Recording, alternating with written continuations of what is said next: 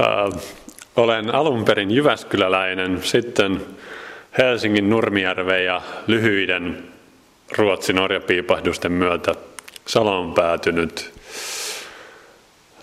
työstä, materiaaleista, työkaluista, laitteista, koneista, autoista, vanhoista rakennuksista ja kaikesta sellaisesta yliintoileva henkilö.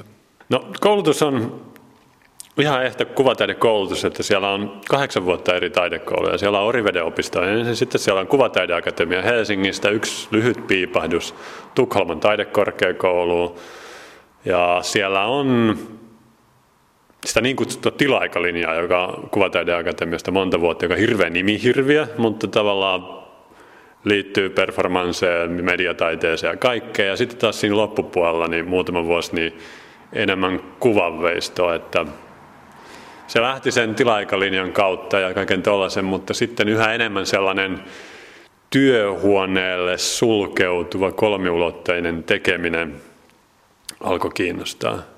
Ja sillä reitillä on enemmän, niin kuin edelleen niinkin pitkälle tavallaan se työhuoneelle sulkeutuminen on johtanut siihen, että nyt ollaan täällä jo maaseudulla pellonlaidalla ja portit on kiinni ja täällä ollaan rauhassa kahdestaan vaimon kanssa ja tehdään teoksia.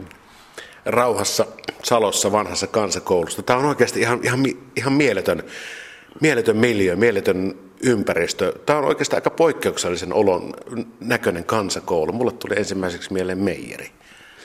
No, tämä on meidänkin mielestä poikkeuksellisen näköinen. Tässä oli jotain sellaista, että tämä miellytti meitä heti jo siinä niin kuin ensimmäisessä ihan pikku, pikku kuvassa, joka me nähtiin, mutta ennen kaikkea ne oli nämä sisätilat, joka tämän rakennuksen kyllä meillä sitten myi, että jotenkin se 20-luvun rakentaminen oli vielä tilavaa. Et esimerkiksi minun kokoiselleni miehelle on olennaista se, että oviaukot on kunnon korkusia. Et esimerkiksi sitten taas ne 50-luvulla alettiin rakentaa ihan älyttömän ahtaita tiloja. Et silloin kun me käytiin katsoa tätä rakennusta, niin samana päivänä käytiin katsoa 50-lukulainen paloasema.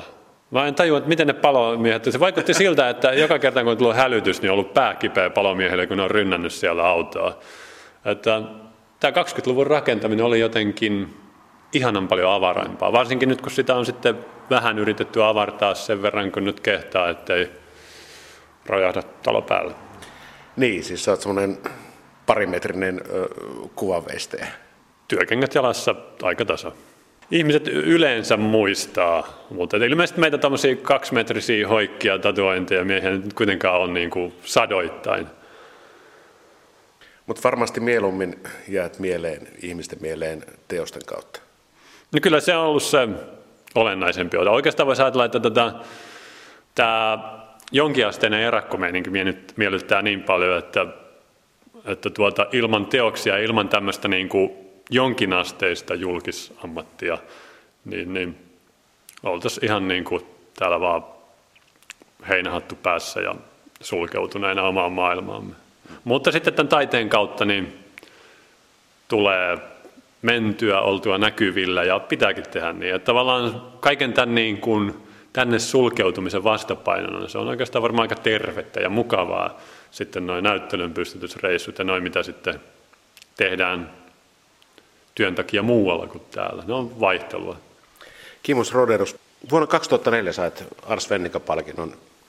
Mä muistan siitä palkintoperusteesta sen, että siinä kehuttiin, että Kimus Roderus niin kuin hallitsee materiaalit niin kuin tekstiilistä rautaan, lähestulkoon kaiken siltä väliltä.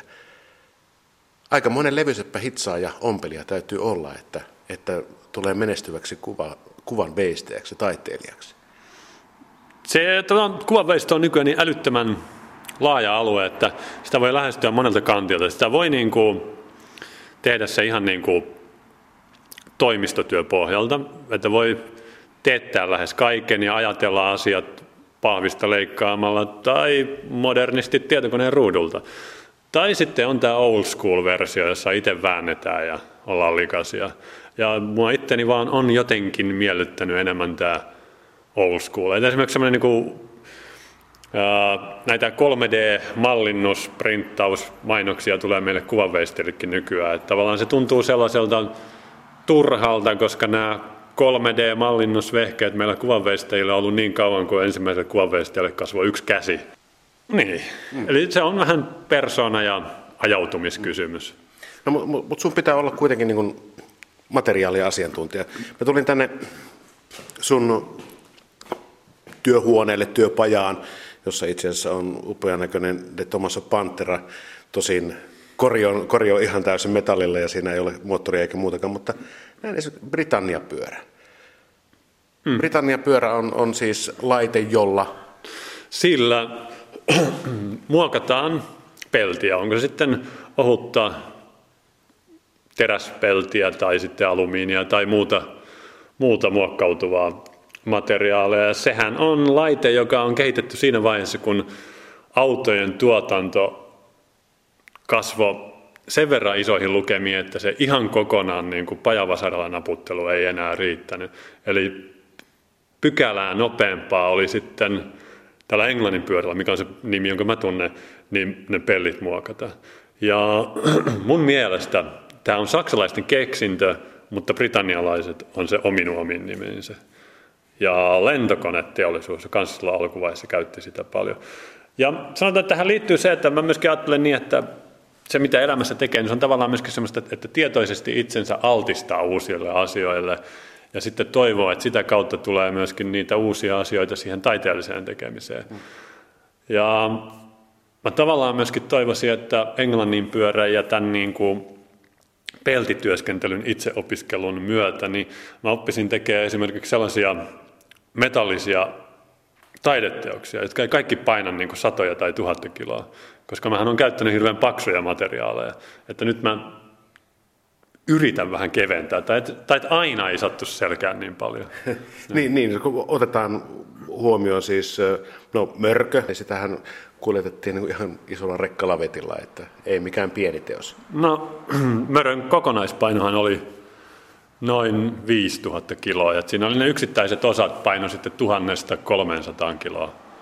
Että se oli tavallaan siinä mielessä helppo teos, että silloin kun ne kilot on ton tuossa koko luokassa, niin ei enää kukaan oleta, että näitä siirretään käsiin, että sitten tehdään aina nosturilla, eli se on, se on jo helppoa. Mä sanoin, että oikeastaan ne oikeastaan koko, koko luokka sellainen tota 30-150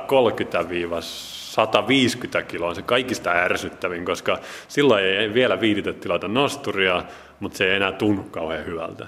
Se on niin kuin Näyttelyn, näyttelyn pystyttäminen siinä vaiheessa, kun 30-150 kilon tavarata roudaan, niin on aika työlästä.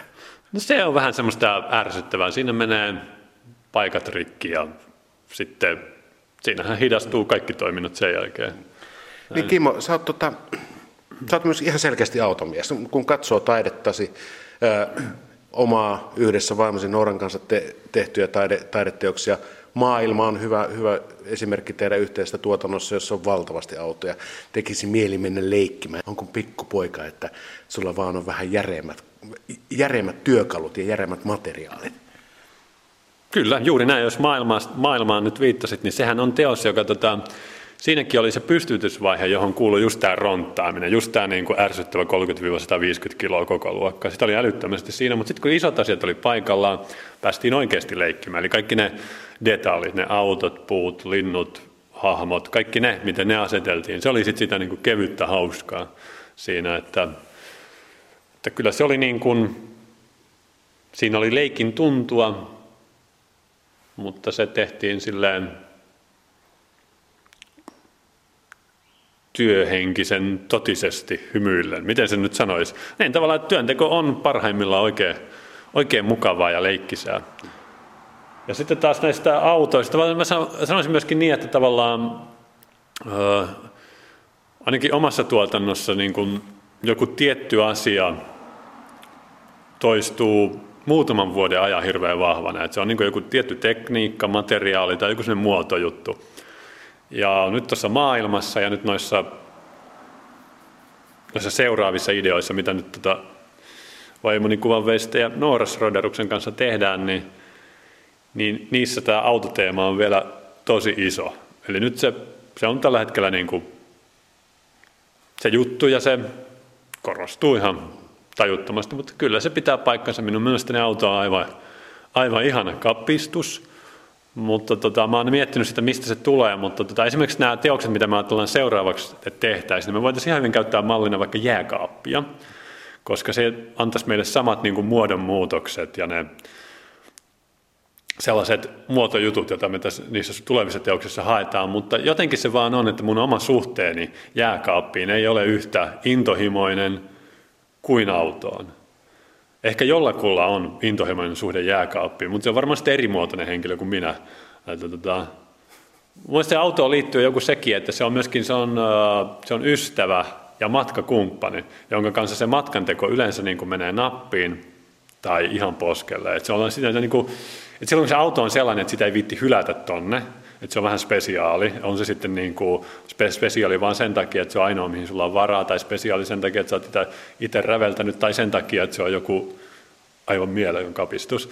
Niin, niin sinne sä jäät sinne tien varteen se auton kanssa kahdestaan murehtimaan, ja sieltä poistutaan niin kuin vaan kimpassa. Että se kokemus on yhteinen ja lujittava, oli se sitten sillä hetkellä hirveää tai ihanaa. Sua ei niinkään puhuttele auton muotokieli, vaan, vaan erityisesti tuo, mitä juuri sanoit.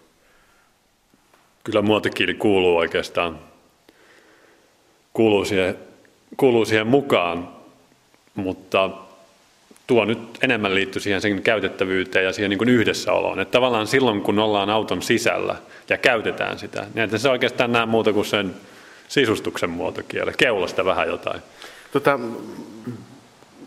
onko tuo niin tapa ajatella sulle, että, että niin kuin haet sen enemmän, enemmän sisältä päin asiat ja, ja ideat ja inspiraatiot kuin, kuin että niin kuin ulkopuolelta? Mietin, mitä tuo tarkoittaa. Uh, joo, kyllä. Et josta voi tulkita esimerkiksi sillä lailla, että, että se ulkopuolelta hakeminen on vaikkapa aktiivista muun maailman elämän seuraamista ja siihen reagoimista, niin silloin missään tapauksessa mä en halua sotkeutua siihen. Mun mielestä se on ärsyttävää. Mielestäni on hyvin ärsyttävää nähdä taidetta, joka vaikuttaa siltä, että on luettu aamulla Hesari, ja sitten iltaan mennessä ollaan tehty teos, jossa ollaan ihan samaa mieltä kuin siinä Hesarin jutussa, mutta vaan jotenkin vähän jännemmin ja poliittisen korrektisti. Minusta se on todella kurppasta touhua. Mun mielestä on jännempää se, että niin kuin taiteilija möyrii jossain omissa intresseissään, mitä ihmettä se sitten onkin. Niin, että nyt, niin. nyt ei puhuta nälkätaiteilijasta tai, tai itsesäälissä no jos, no jos se, vähän siitäkin nauttia.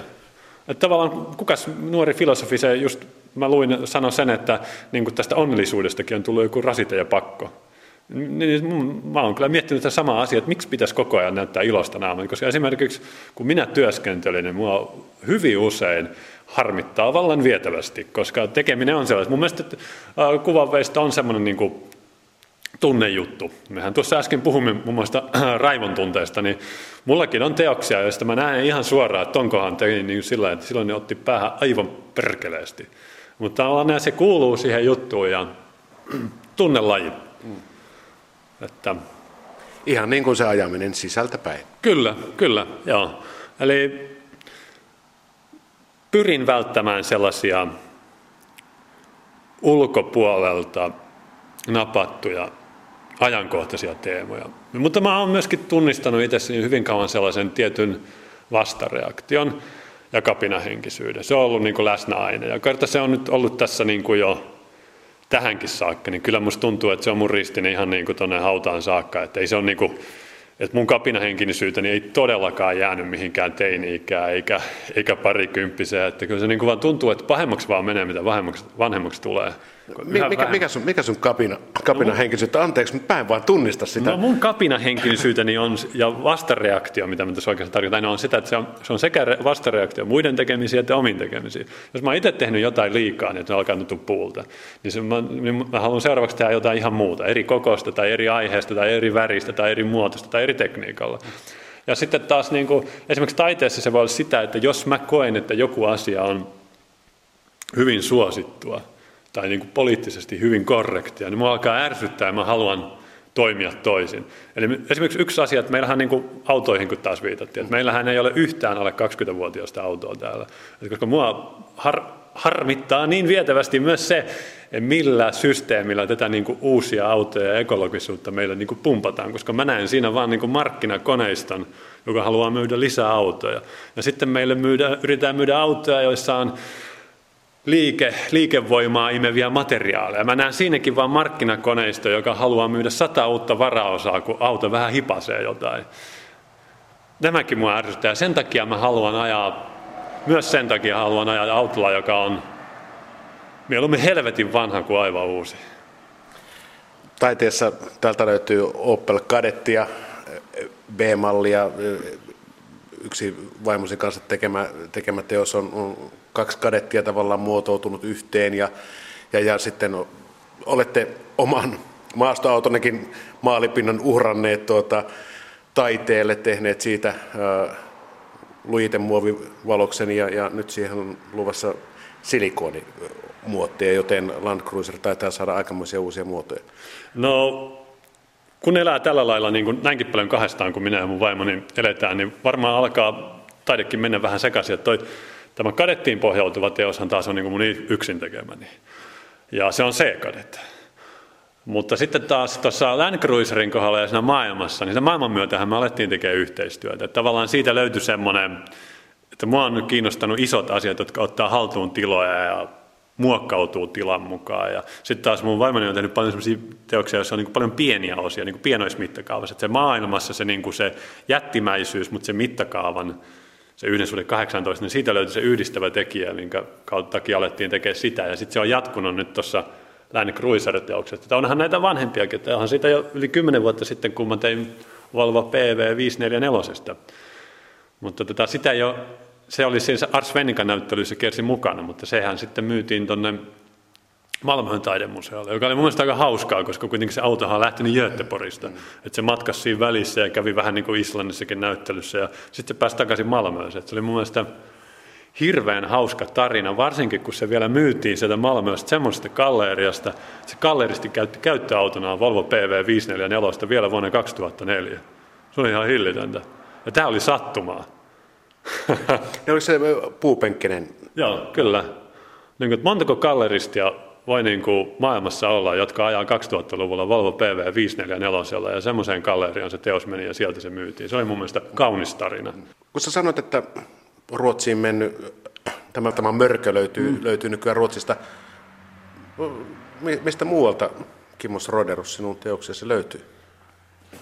No, suuri osa löytyy Suomesta, mutta Örebroon lisäksi niitä sitten löytyy Ruotsin puolelta niin on Malmön taidemuseo Nuurtelien kaupungilla ja sitten kauimmainen yksittäinen teos löytyy Madridista, Grupa Santanderin toimitila-alueelta. Se oli eksoottinen keikka sen teoksen sinne pystytys, koska tota, se on ainoa kerta, kun mun pitää mennä teosta, omaa teostani pystyttämään metallin paljastimia läpi niin, että siellä on aseistettuja vartioita taiteilijakaan ei mennä päästä sisään. En ollut osannut arvioida, että pitää ottaa joku passi mukaan, kun on menossa pystyttää omaa teostaan, mutta se tai asiantuntija siellä sitten puhu mut sisällä. Ja myöskin siis ainoa kerta, kun on vetäytynyt 200 metriä kauemmaksi katsomaan omaa teostani ja heti tulee vartijat kysymään, että millä asioilla.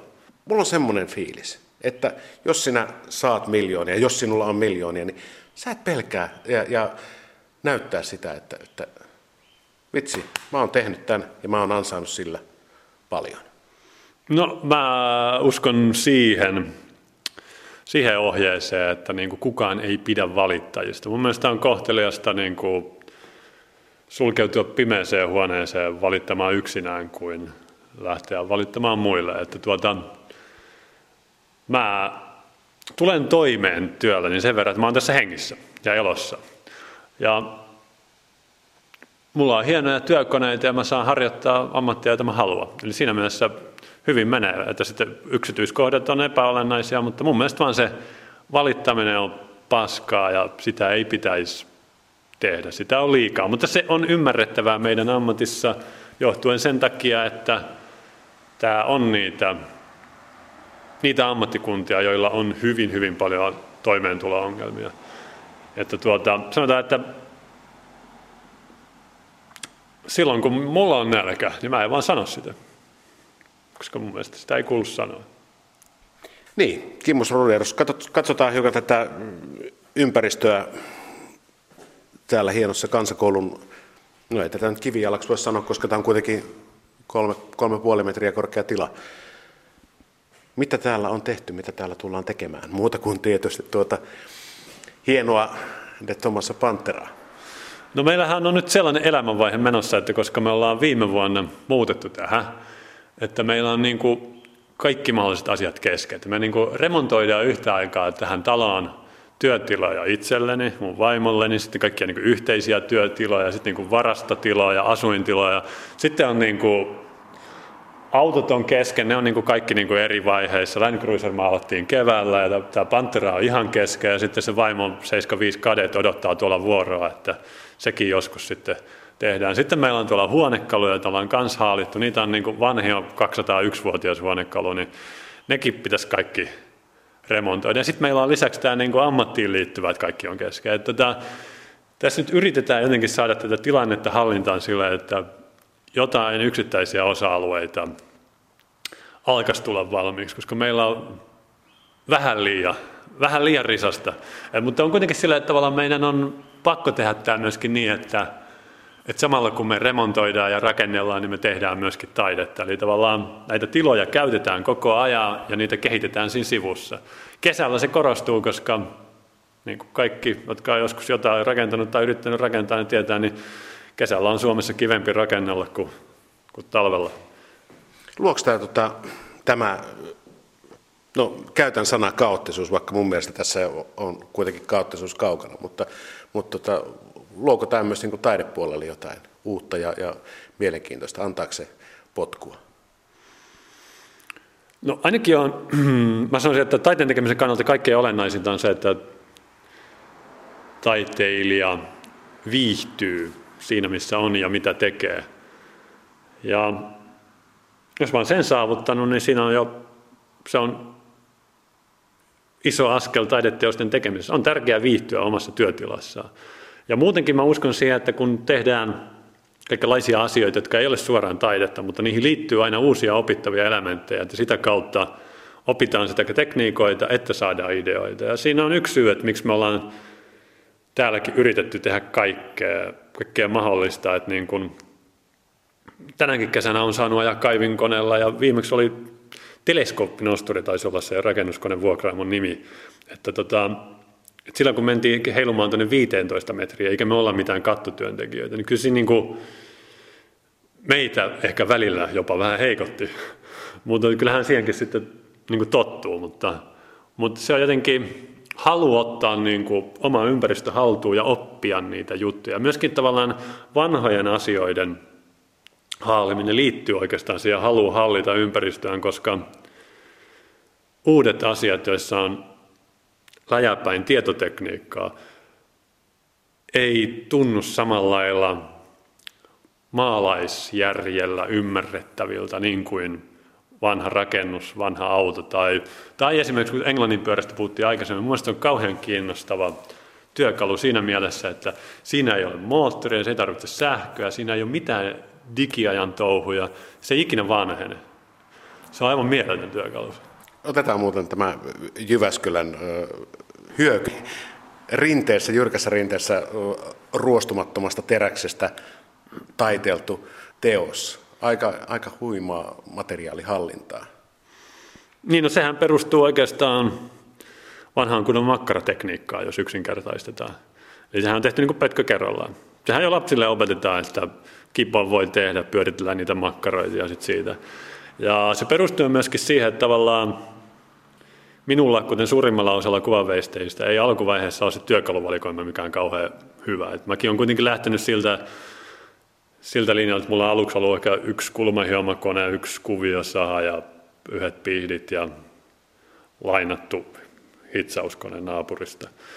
Niin siinä ei oikein niin kuin konepajatekniikan kanssa pysty kauheasti kilpailemaan. Ja sitten toisaalta siinä vaiheessa, kun mä aloin niitä tekniikoita miettiä, niin mua ei myöskään kiinnostanut nämä muotin käyttöön perustuvat tekniikat niin paljon. Osittain sen takia, että silloin kun halutaan muotin kautta valaa metallista jotain tai valattaa, niin se on myöskin aivan sikamaisen kallista. Niin, no, tota, niin mä mietin semmoisia tekniikoita, miten tehdä niin kuin teräksestä tai muista metalleista monimutkaisia orgaanisia muotoja ilman isoja työkaluja, ilman isoja laitteita ja konepaja-apua, mutta kuitenkin ilman taas sitä niin kuin, niin kuin kulmikkuutta. Että hirveän paljon semmoinen metallin, metallista tehdyt teokset on monesti kauhean niin kuin simppeleitä, että niistä voi nähdä, että tästä kantattu, tästä on vähän mankeloitu, sitten tuosta on liitetty. Että niissä on semmoinen niin kuin pahvista leikkaamisen ja liittämisen tunne. Että ne on tavallaan niin kuin hauskoja, semmoinen teos on semmoinen hauska niin kuin älyleikki, koska sieltä voi lähteä purkaa sitä tekniikkaa, että missä järjestyksessä mikäkin työvaihe on tehty. Mutta sitten jotenkin se myöskin vähän ärsytti. Mä halusin keksiä jonkun vapaamman muotokielen. Ja tämä NS-makkaratekniikka oli se, minkä mä keksin. Eli tehdään vaan niin kuin pikkusen kerrallaan ja jatketaan sen asian toistamista tarpeeksi kauan. Esimerkiksi sen hyökyteoksen kohdalla niin se asian toistaminen, niin sehän kesti 18 kuukautta. Eli tota, siinä on se sen kaiken koon ja muotokielen monipuolisuuden tausta ja salaisuus. Että jos jokainen detalji olisi ollut etukäteen määritelty, niin se olisi ollut tosi tylsää. Mutta sitten kun siinä pinnan tasolla sai määritellä, niin... Kumpi on miellyttävämpi, palkitsevampi muoto ö, taiteilijalle? Se, että saat tehdä itse omasta mie- mielestäsi alusta lähtien vapaille markkinoille teoksen, vai se, että tulee, kuten esimerkiksi hyökyn tapauksessa, tulee tilaus ja teet sen mukaisesti? Se on se yhdistelmä. Eli tota, ensinnäkin tilausteoksessa me päästään monesti eroon siitä niin kuin taloudellisesta problematiikasta, joka liittyy vapaaseen tuotantoon. Lisäksi tilausteoksessa päästään monesti semmoiseen mittakaavaan, joka ihan niin kuin omarahoitteisesti on hankalempaa. Ja lisäksi tilausteoksessa on vielä sekin hauskuus, että se ei jää niin kuin omaan nurkkaan mätänemään, eikä se muutu itselle varastointiongelmaksi. Se lähtee sinne kohteeseensa ja on siellä esillä ja toivottavasti niin kuin maailman tappiin saakka. Et siinä on niin kuin paljon hienoja puolia. Mä itse olen tykännyt tilaustöistä oikein paljon. Mä en ole kokenut niitä stressinä niin kuin moni, vaan niin kuin hienona. Että tavallaan se, että sulla on valmis budjetti ja valmis aikataulu, niin se tekee siitä työskentelystä jotenkin paljon vapaampaa, koska silloin raha tulee tilille silloin, kun on sovittu ja kun itsekin teet sen, mikä on sovittu. Sitten taas siinä vapaassa, NS-vapaassa tuotannossa, sehän on itse asiassa vähän vanhahtava termi. Musta tuntuu, että se tulee sieltä menneiltä vuosikymmeniltä. Ja siinä on se hyvä puoli, että siinä ei välttämättä tarvitse sitä ideaa myydä kenellekään siinä vaiheessa, kun sä et vielä niin tarkkaan tiedä, että siinä on enemmän niin vapauksia muuttaa tekemisiä matkan varrella. Ja siinä voi ehkä hieman enemmän tehdä kokeiluja. Että se on tota, että niiden, sanotaanko vapaammin tehtyjen teosten myötä monesti syntyy ne ideat, jotka sitten tilaustöissä pamahtaa niin kuin isoiksi. Ja sillä lailla se yhdistelmä toimii. Teoksiasi katsellessa tuli yksi asia mieleen, että valtava määrä rahaa kuluu pelkästään materiaaleihin. Otetaan, no, otetaan taas se hyöky esille. Ruostumatonta terästä, montako kilometriä? Mm, ruostumatonta terästä, kymppimillistä pyöreätä tankoa tuli 6,5 kilometriä ja silloisella markkinahinnalla niin se oli noin 20 000 euroa lasti. Että tämä tota, on nyt niin kuin niin ehkä niin kuin rautaläjästä, jossa on vähän kromia ja nikkeliä ja molybdeenia niin aika paljon. Mutta toisaalta jos me ajatellaan, että se materiaaliläjä, että sitä väännettiin puolitoista vuotta, niin onko se sitten niinku per päivä niin paljon? Ja sitten toisaalta sehän oli nimenomaan tilausteos. Se oli se osa sitä, että minä en sitä 20 000 euroa koskaan nähnyt. Valtio ne tilasi ja teräspötkät tuli työtilaan. Minä näin ne siinä ja kyllä se työltä tuntui siinä vaiheessa, koska niitähän tuli yli tuhat kappaletta ja ne siirrettiin siinä käsimeiningillä sinne vähän syrjää, ettei ne vielä liikaa tilaa. Niin mutta tuota, ja sitten jos se mörkö, mistä puhuttiin, niin se nyt oli sellainen, että tavallaan sen, siinä vaiheessahan myin oman kaksioni Nurmijärveltä ja ne rahat meni siihen teokseen. Ja, mutta sitten se teos myytiin monen monen vuoden jälkeen ja ne rahat saatiin uudestaan käyttöön. Että tavallaan ne oli vaan siinä sitten niin kuin vähän jumissa. Että on se silleen, että hirveän montaa oman rahoitteista isoa teosta – ei tavallaan pysty tekemään ilman, että välillä joku ostaa jotain. Koska siellä on sitten se se oma varallisuus on sitten jumissa raudassa muovissa, missä lie. Minkälaista taiteilijaelämää Kimmos Roderus viettää? No, yllättävän maaseutuhenkistä ja rakoitunutta verrattuna siihen, millaista se oli vaikka 90-luvulla. Silloin se oli kuitenkin välillä jopa aika rock. Mutta tota, mä kyllä pidän tästä niin kuin avaruuden tunteesta, että on tilaa ja, ja rauhaa. Varsinkin kun mua ei edes häiritse tuo, niin kuin joitakin muita häiritsee toi niin kuin liikenne tuossa. Oikeastaan aina kun mä kuulen sieltä vähän jännempää pörinää, niin mähän katson, että mikä se on.